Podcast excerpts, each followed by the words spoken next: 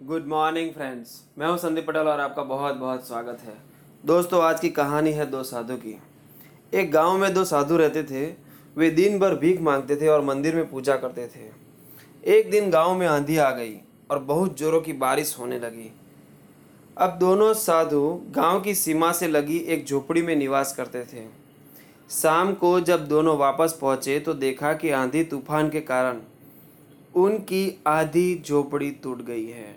यह देखकर पहला साधु क्रोधित हो उठता है और बोलने लगता है, भगवान, तू मेरे साथ हमेशा ही गलत करता है।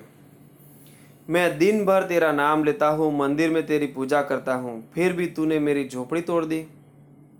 गाँव में चोर लुटेरे झूठे लोगों को, उनका जो मकान था, उनको तो कुछ नहीं हुआ।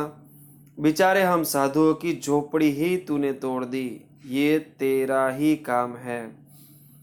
हम तेरा नाम जपते हैं, पर तू हमसे प्रेम नहीं करता। तभी दूसरा साधु आता है और झोपड़ी को देखकर खुश हो जाता है, नाचने लगता है और कहता है, भगवान, आज विश्वास हो गया, तू हमसे कितना प्रेम करता है, यह हमारी आधी झोपड़ी तूने ही बचाई होगी। वरना इतनी तेज आंधी तूफ़ान में तो पूरी झोपड़ी ही उखड़ जाती। ये तेरी कृपा है कि अभी भी हमारे पास सर ढकने को जगह है। निश्चित ही ये मेरी पूजा का फल है। कल से मैं तेरी और पूजा करूँगा। मेरा तुझ पर विश्वास अब और भी बढ़ गया है। तेरी जय हो। एक ही घटना को, एक ही जैसे लोगों ने कितने अलग अलग ढंग से देखा। दोस्तों हमारी जो सोच है, वही हमारा भविष्य तय करती है। हमारी दुनिया तभी बदलेगी जब हमारी सोच बदलेगी।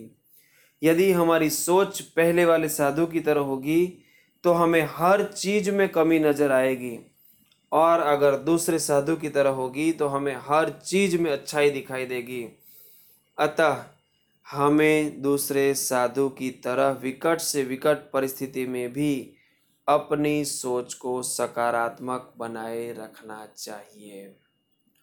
तो यही ये कहानी का सार था। आशा करता हूँ आपको पसंद आई होगी। पसंद आई है तो प्लीज़ इसको लाइक करिए, सब्सक्राइब करिए और औरों के साथ शेयर करिए और कमेंट बिल्कुल करिए। तो this is Sandeep Patel signing off with wish you wealth